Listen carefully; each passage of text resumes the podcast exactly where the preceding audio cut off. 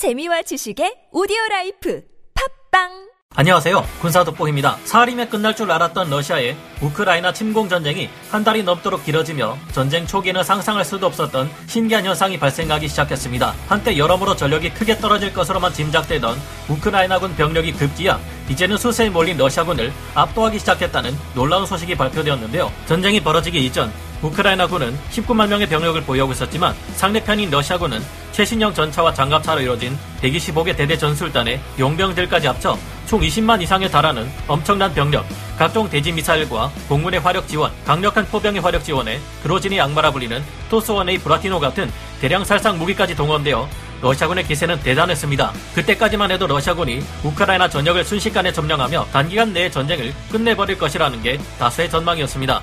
혹시나 러시아군의 신세가 아프가니스탄에서 오랫동안 곤욕을 치러온 미군처럼 될 수도 있지 않을까 하는 의견도 있었지만 소수의 의견일 뿐이었는데요. 그런데 이제는 우크라이나 군 쪽에 너무나도 많은 자원자들이 몰려와 현재 그 숫자만 50만 명을 넘어설 것이라는 이야기까지 나오고 있습니다. 우리나라에서 참전해 현재 많은 이슈를 만들어내고 있는 이근 전 대위 같은 경우도 이런 경우인데 현재 그의 근황은 어떤지도 함께 살펴보겠습니다. 러시아의 명분 없는 전쟁에 분노한 전 세계 수많은 국가에서 자원을 자처한 사람들이 너무 많아서 현재 우크라이나는 이들을 무장시켜줄 무기 재고가 부족할 지경이라는데요. 하지만 이들은 해군 수병들을 급히 해군 육전단으로 강제 전환시켜 훈련도 안 낸 이들에게 아무렇게나 근이라는 단어를 대충 갖다 붙이는 러시아와는 전혀 다른 면모를 보여주고 있습니다. 바로 이 같은 차이 때문에 우크라이나군이 러시아군보다 더 강하다고도 충분히 볼 수 있겠는데요. 그 이유가 무엇인지 알아보겠습니다. 전문가는 아니지만 해당 분야의 정보를 조사 정리했습니다. 본의 아니게 틀린 부분이 있을 수 있다는 점 양해해 주시면 감사하겠습니다. 50만 명을 넘어서며 러시아군을 수적으로 압도하게 된 우크라이나군. 전쟁이 진행되며 러시아군의 전력이 급격하게 줄어들고 있는 반면 우크라이나군의 전력은 오히려 갈수록 대폭 증강되고 있습니다. 전쟁이 시작되기 전 우크라이나군은 19만 명에 불과했지만 전쟁 발발 이후 돈바스 전쟁 참전 경험이 있는 참전 용사와 용병들까지 30만 명이 즉시 소집되어 정규군으로 참전했습니다. 이 외에도 10만 명이 지역 방위군으로 입대했는데 우크라이나 영토 방위군은 현재 러시아 최강의 제1근위 전차군과 같은 강력한 기갑 부대마저 효과적으로 막아내며 혼쭐을 내고 있습니다. 여기서 끝이 아니라 너무나도 많은 지원자들이 몰려와서 우크라이나군은 더 이상 신병을 받지 않고 있을 정도라고 하는데요. 이렇게 된 이유는 바로 러시아의 무리한 침공과 이에 맞서 끝까지 결사항전하는 우크라이나의 태도 때문일 겁니다. 세계 곳곳에서 끔찍한 전쟁 범죄를 매일같이 이야기하는 러시아의 만행 그리고 이에 맞서 끝까지 조국을 지키기 위해 젤렌스키 대통령뿐만 아니라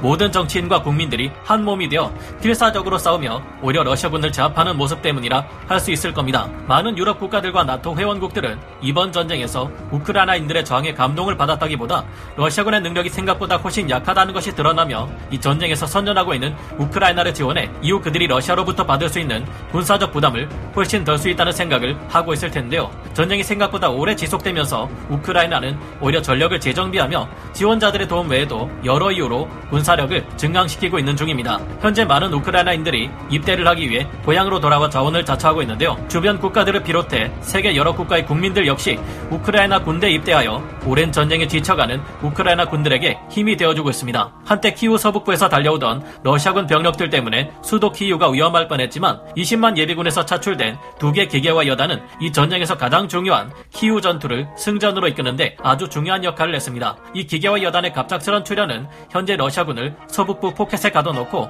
모조리 포로로 만들어버릴 상황에 큰 힘이 되었죠. 현재 이 전장에서는 벌써 우크라이나군이 갇혀있는 러시아군의 보급이 집중되는 이반 키우를 향해 진격하고 있으며 이곳만 점령할 경우 정말로 러시아군을 가둬놓은 채 지퍼를 채워버리고 괴멸시키는 것이나 다름없는 상황이 됩니다. 현재 우크라이나 국제군단으로 투입된 우리나라 UDT 출신의 이근 전 대위는 여러 논란이 많은 상태지만 3월 30일 유튜브 커뮤니티 및 인스타그램을 통해 다국적 인원들과 팀을 구성해 특수작전 임무를 수행 중이라고 직접 근황을 밝히기도 했는데요. 그는 현재 우크라이나에서 실전 경험이 있는 미군과 영국군 출신의 인원들을 모아 특수작전팀을 구성한 후 여러 기밀 임무에 투입되었다고 주장했습니다. 공개한 사진에서 이근 전 대위가 들고 있는 총기는 체코제 돌격소총인 CG 브렌2입니다. 이 총기는 아직 프로건이나 에어소프트건이 나오지 않은 상태이고 실제로 체코는 우크라이나 측에 수천 명의 CG 브렌2 돌격소총과 CGP-10C 권총을 공유한 바 있는데요. 이 CG 브렌2는 신형 돌격소 총으로 후방의 예비 병력들에게 지급한 구식 총기와는 전혀 다른 종류이며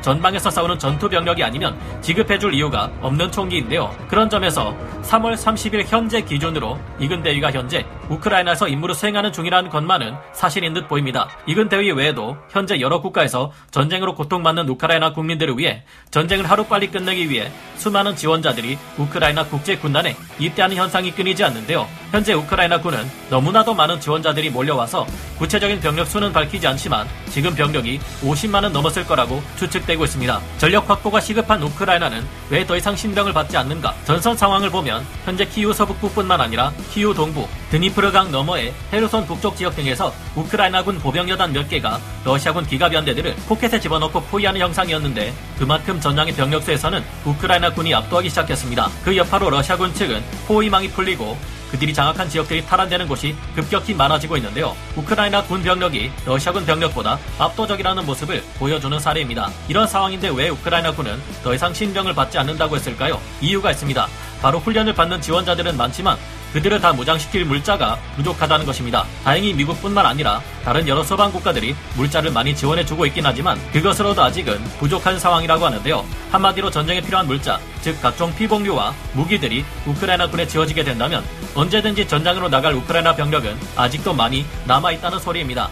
아직 훈련도 안 된 생도들을 끌고 와 마구잡이로 전선에 투입시키는 러시아와 달리 우크라이나는 보병 한 명 한 명이라도 확실히 무장시키지 않으면 전장의 희생양으로 내보내지 않는 선진국 군대다운 모습을 보이고 있습니다. 현재 막강한 러시아의 정예 기갑 부대들이 무참하게 박살나고 있는 데는 물론 러시아의 여러 기갑 운용 문제도 있지만 우크라이나 군의 한 분대당 보병 화력이 막강한 것도 큰 이유 중 하나라고 할 수 있습니다. 우크라이나 군은 현재 한 개 분대에 있는 거의 모든 사람에게 강력한 화력을 가진 대전차 무기 및 열압력 무기를 지급하고 있는데요. 원래 분대급 병기이자 개인 병기로서는 최대한의 화력을 지닌 무기들을 각자 모두에게 쥐여주며 운영하는 셈입니다. 우크라이나 군 한 개 분대가 지닌 대전차 무기, 중화력 병기는 RPG-22, NLAW, RPG-16이 가장 일반적이지만 RPG-18, C-90, AT-4, M141BDM, RPG-75 등 아주 여러 가지 종류를 볼 수 있습니다. 상황이 이렇다 보니 미국의 국민들 사이에서도 우크라이나의 미군 병력을 파병하는데 찬성하는 사람이 많아지고 있는데요. 바이든 대통령은 미군이 참전하지 않아도 충분히 우크라이나 군 병력으로도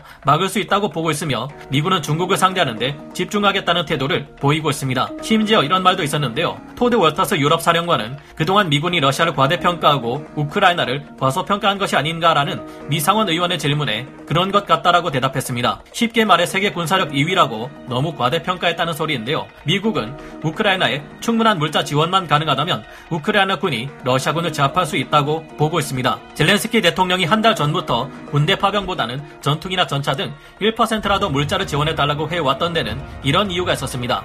우크라이나 군은 전쟁을 시작하기 전에 비해 러시아군의 주력 전차와 장비들을 노획함으로써 잃어버린 전차보다 새로 얻은 장비가 더 많은 상황인데요. 전차의 경우 전쟁을 시작하기 이전보다 40세대나 되는 전차를 더 노획했습니다.